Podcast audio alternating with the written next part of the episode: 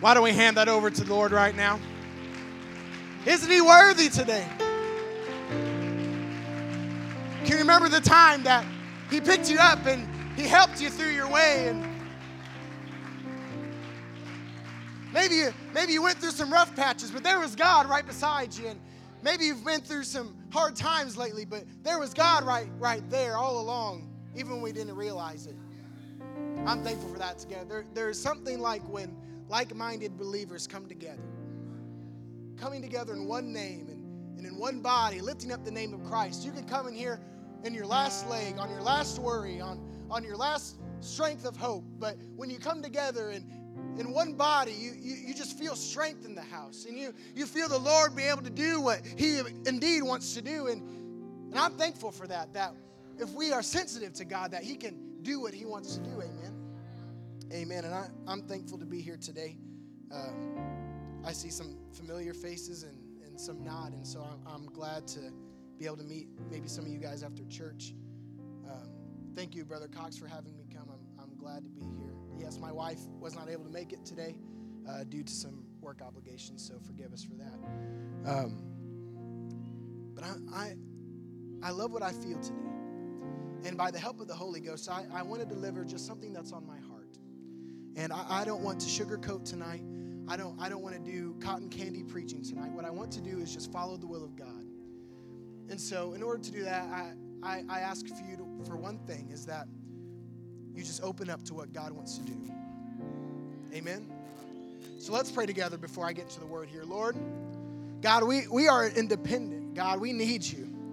Our dependency is on you, God. We, we cannot do anything without you, God. We, we cannot even breathe without you. We can't even live without you, God. How we need you one more time in this place. I pray, God, that you would touch every mind, every soul that's in this place, God. I, I pray that you would do what only you could do, God. And we'll be careful to give you the glory and the honor and the praise. And everybody say amen. And if you preach with me, you can be seated. You can be seated. Well, I, I like I say, I'm glad to be here. I, I'm glad to be back in the in the state of Illinois. Uh, this is my home state. If you don't know me, I, I grew up here in Illinois. Uh, not not up this north though. Uh, I grew up in a small cornfield, um, about two and a half hours south from here, in a little town called Sullivan. Um, and we we think of you know northern Illinois to we just pray for you guys a lot is what we do.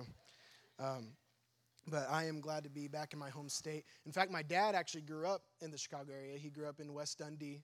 So uh, I have some family in El- uh, Eldridge. I can't know how to say it, but I, I am glad to be back here. Um, but I, I, I really do feel like God has something very particular in store for us. And I just want to preach what, what God has put on my heart. I hope that's okay. So if we'll open up our Bibles to, to John I'm going to start in verse uh, chapter six, Saint John, and um, I'm going to start at verse 66, and, and we're kind of work. We're going to do a little exegetical work, and that's just a fancy term for going. Uh, just it just means verse by verse. Uh, I might get a little excited tonight. I may, but I, I think I'll be a little bit down here tonight, um, and I hope that's okay. But I, I do. I I just can't get away from this thought. I, have been struggling with it all week, and I just said, okay, Lord, I'm tired of fighting with you, and we're just going to go. We're going to do it. Verse 66 of John chapter 6. From that time, many of his disciples went back and walked no more with him. Somebody say, no more. Walked no more with him. So let me give you some historical context what's what's going on in scripture. So in the in the chapter before we see in John 5 the healing at the pool of, the, of Bethesda. We we see a crippled man that that has been crippled his entire life and and what the pool of Bethesda was, it was this this area where it was very heathen. It was very it was very anti-God because they would they would believe in this magical pool per se that would bubble up and they would have to throw themselves in at the right time and they believed they, they, they would be healed.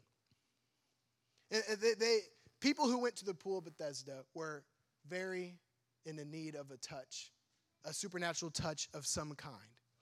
And so they tried God, they tried all sorts of things, probably witchcraft. And so this was their very last hope was get a touch from this mysterious water.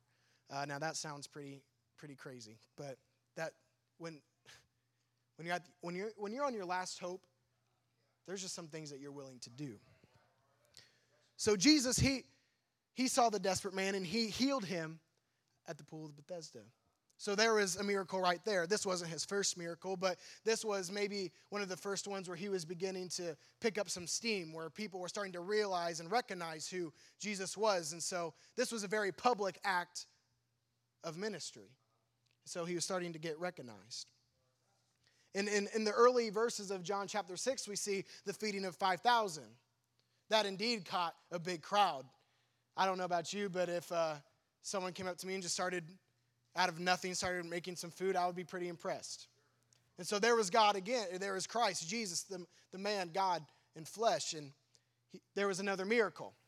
So we see the healing at the pool of Bethesda. Then we see the touch of the feeding of the 5,000. That was another miracle. And then we see here that he goes his way to Capernaum. So he goes to the pool of Bethesda and a bunch of people see it. They follow him into the countryside and they see him do the loaves and fishes. And the Bible says something very interesting. It says that, that Christ knew in their hearts what they were trying to do. They were trying to have him to overthrow Rome. So he left and he went to Capernaum. And the disciples, they noticed, they said, Well, where's Jesus? I, I know that if I was a follower of Christ, I would be very protective and I would want to know where he is. So, as the good disciples were, they said, We need to go find Jesus because we lost him. Could you imagine that conversation? hey, uh, Mark, uh, have you seen Jesus? There's 5,000 people here. You think I've seen Jesus? And you go, No, I cannot find Jesus. so, they went to Capernaum to find Jesus. And this is where we see another miracle. Because what happens is, is they're on the sea, they get on a ship to go towards Capernaum, and the waves are going crazy and, and then this is where we see the famous story of Peter walking on water and Jesus walking on water.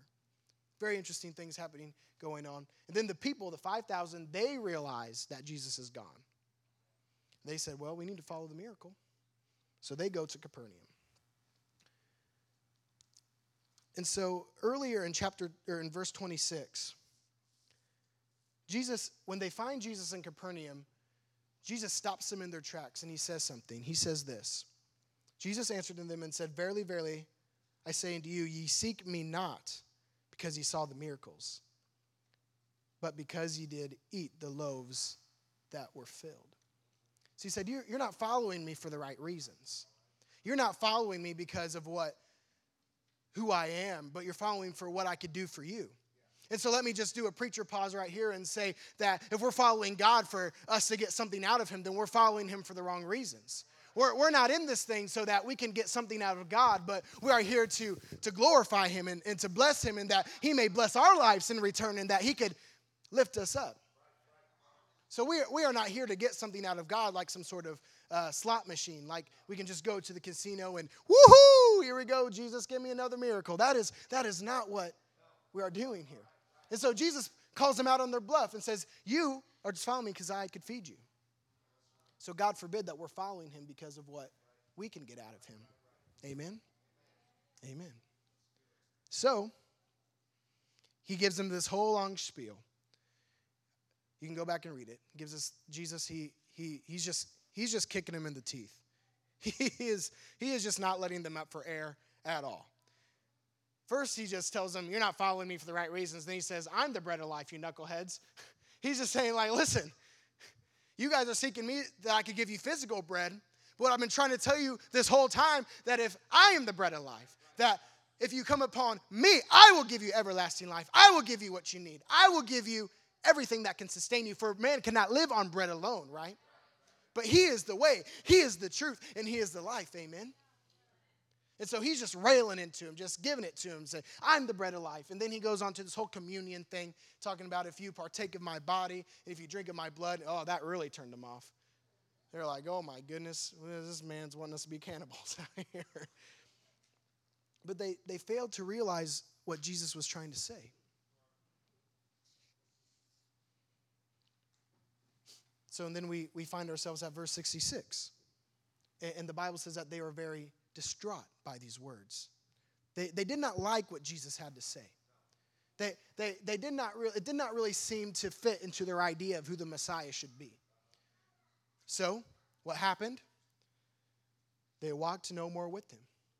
The Bible called them disciples, people that knew him, that followed him, but they knew him no more. They left.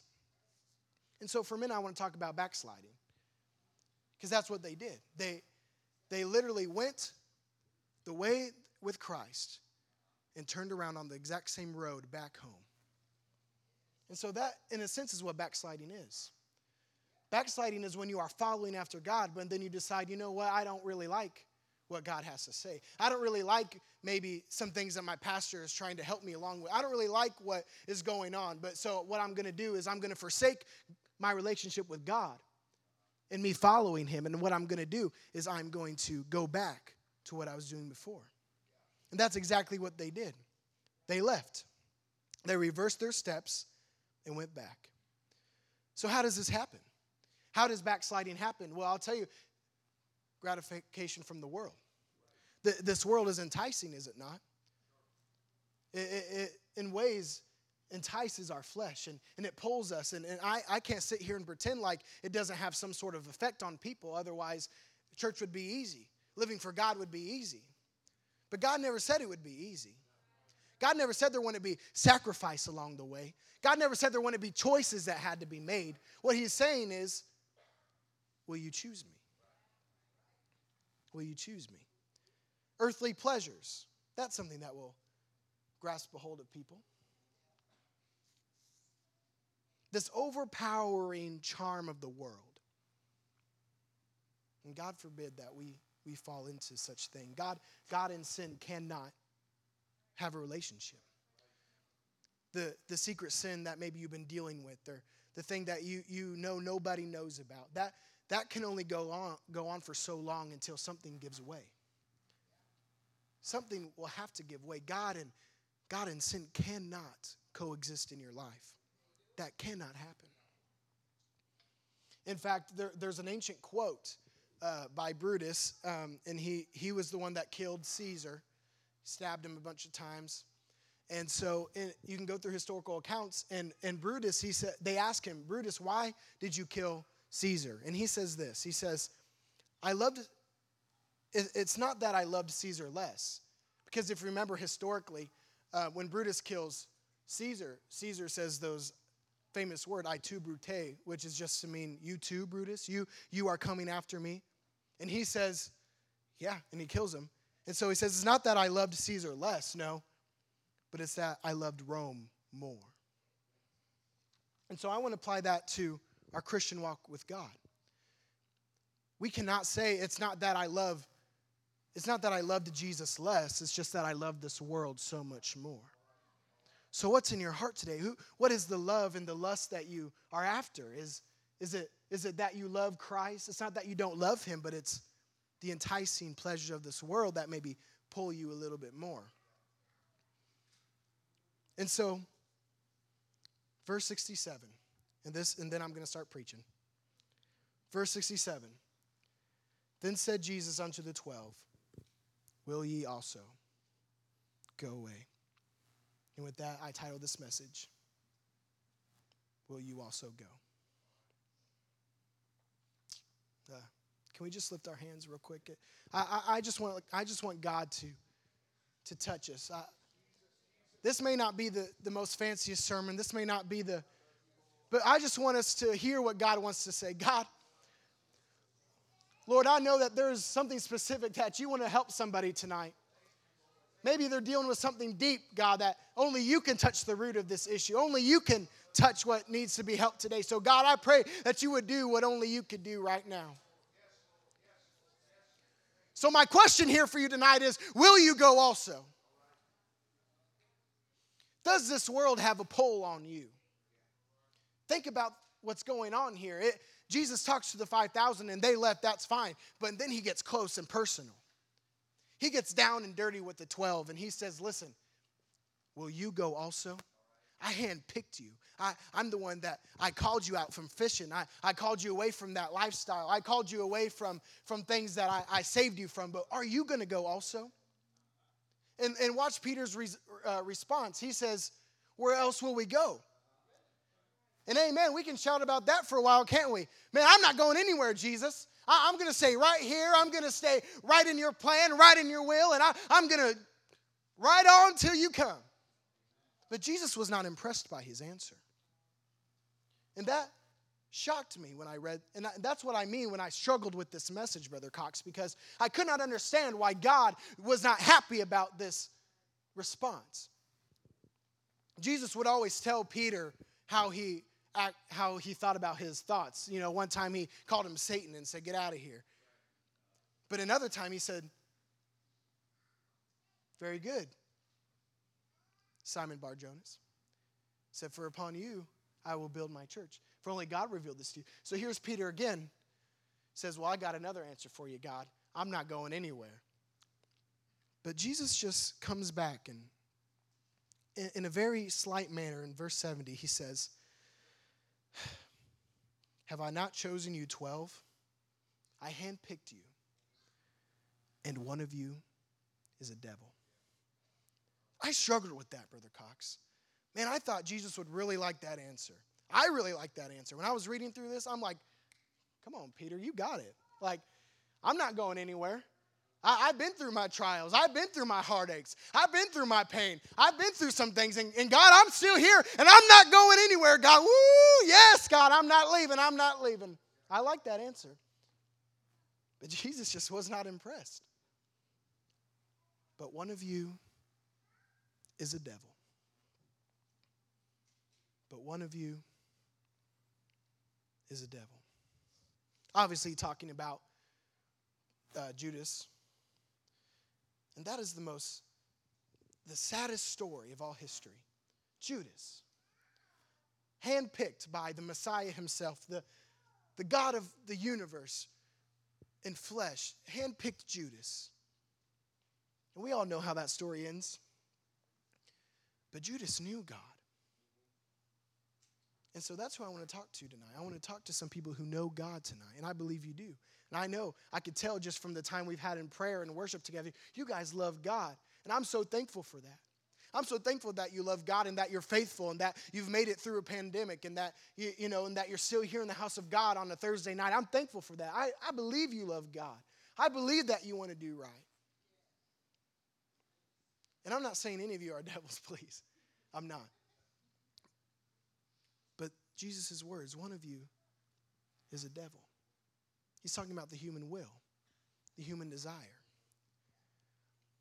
Judas knew, I mean, really knew. He sat with him, he touched him, he felt him.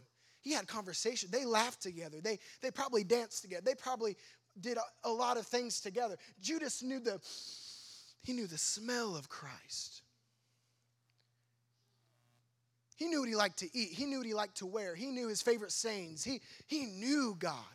I could put it in our 21st century mind, he, he went to church every Sunday. He, he was faithful to the house of God. He, he, he had maybe a calling of God on his life, and, and, and he was doing the will of God. He knew God. He had a relationship. But something happened to Judas. So, will you go also? I know this is a heavy message, but I just, I can't, I could not get away from this from all week.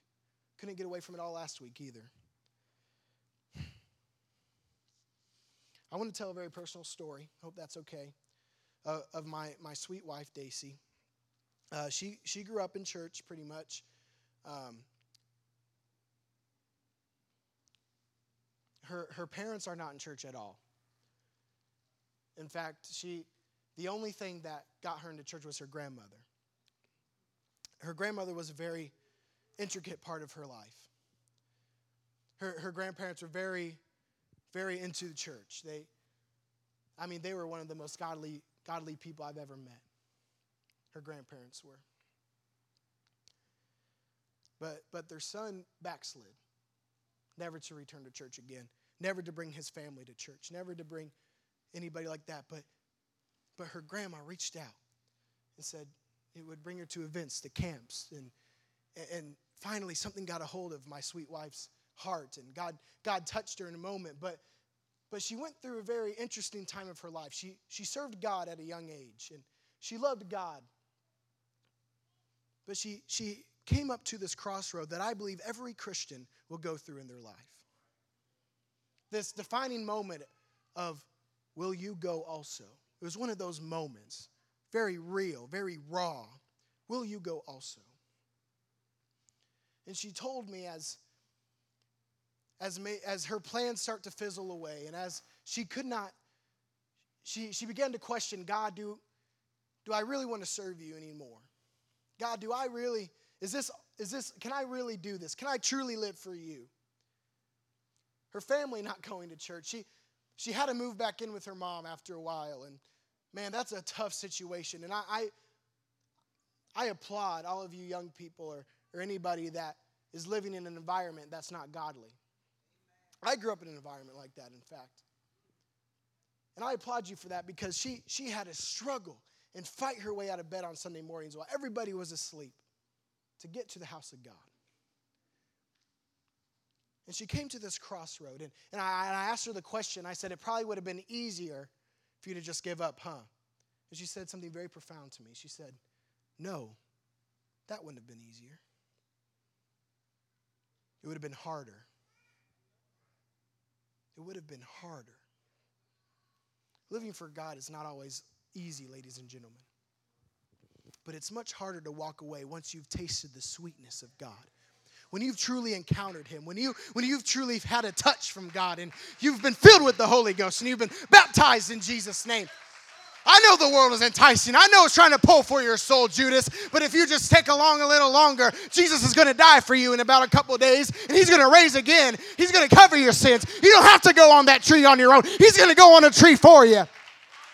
Judas, I know it's hard right now. I know you feel like giving up. I know you feel like you can't make it. I know the world's trying to get you. But all I'm trying to say is hold on a little longer. Keep going a little longer. Know that God is in control. Will you go also? No, I'm not going to go. I know one of you is a devil, but I choose not to go. I choose not to leave because I know where I stand. I know the rock that I'm at. I know what He's done for me. So it's human will, ladies and gentlemen. It's human will. For in fact, Peter, even though he came up with that very amazing, profound answer, he himself fails God. But he was not talking about Peter when he says one of you is a devil. He knew. He did not force himself. God is not into the business of forcing his will on people. He is not into, you got to get out of that business. He is not into just creating things. He gives us total depravity, he, he gives us free will. And he knew in his foreknowledge that Judas would not do what he needed to do. But he knew that Peter although that he would fail God, not once, but twice after he said that statement, that, his, that the church would still be upon that rock. What am I talking about? I'm talking about the time that he denies him, not once, not twice, but thrice, three times. Denies him, curses up a storm, just cussing people out. I don't know him. Foul language. And then another time,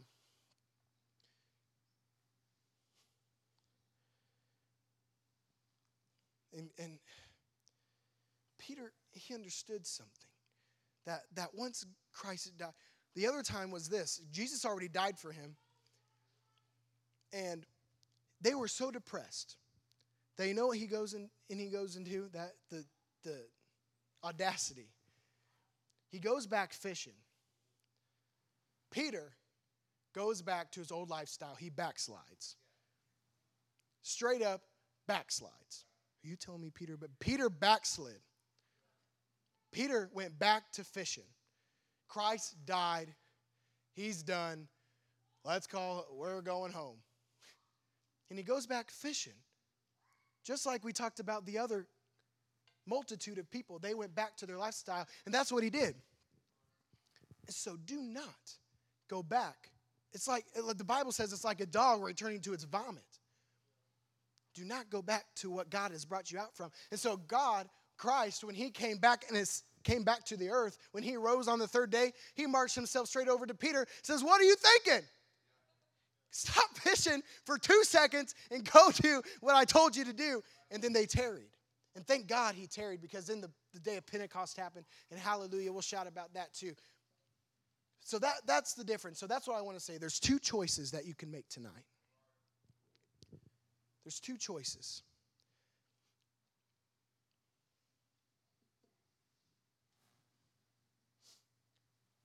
Will you go also? You have two choices to that answer. If you say, No, I will not go, then our response must be the same as Peter's. Trusting in his mercy and his goodness, repenting. Once Peter received the Holy Ghost, he became a, whole new different creature. And many of us can attest to that. When I got the Holy Ghost, I became a new man, a new creature in him. So will you go also? If the music will come. I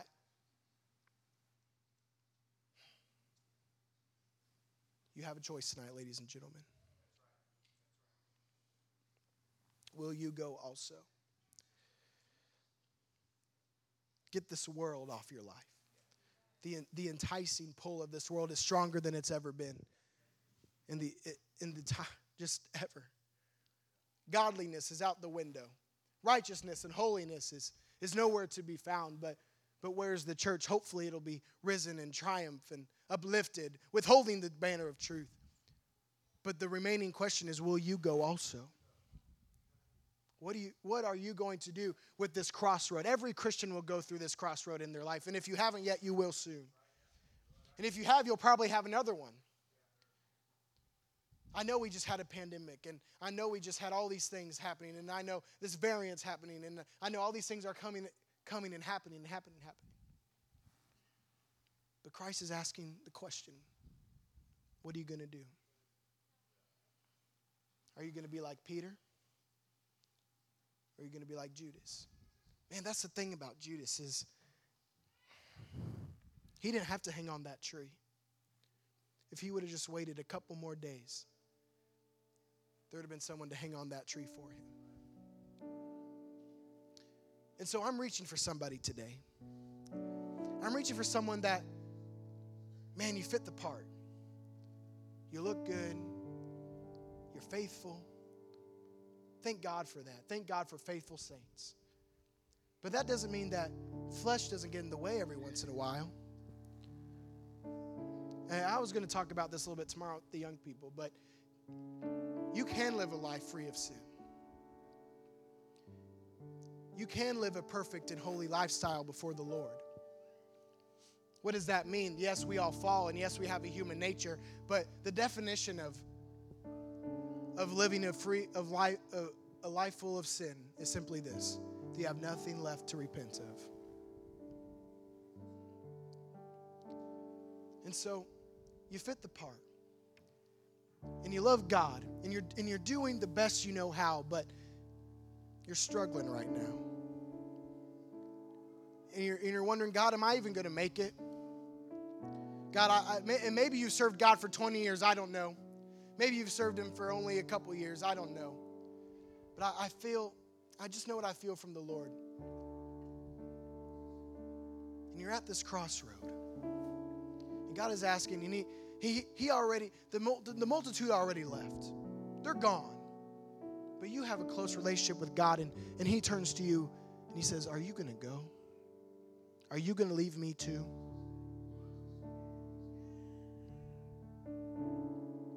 What's your decisions today?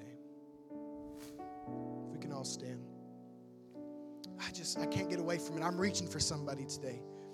I'm reaching for your soul today. Are you going to go?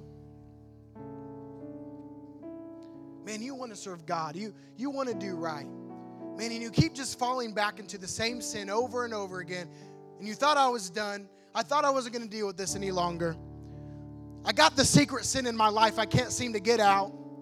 And I'm just faking it. I'm doing my part, coming to prayer, coming to services. But at home alone in the darkness, there I am and I can't and I can't get sleep because it it it's gripping my soul and I I know I'm, I'm not living the way I should, and I know that I, I'm not doing the thing. And I hear you calling, what are you going to do? Are you going to go also? So these altars are open. These altars are open for anybody that needs maybe an alignment. That maybe you're at that crossroad, and I don't want to embarrass anybody. But this, this altar calls for you. For those, maybe you're struggling a little bit and, and you're going through something maybe you've never gone through before, and you just need God to help you one more time. And He's asking you the question Will you go also? For one of you is a devil.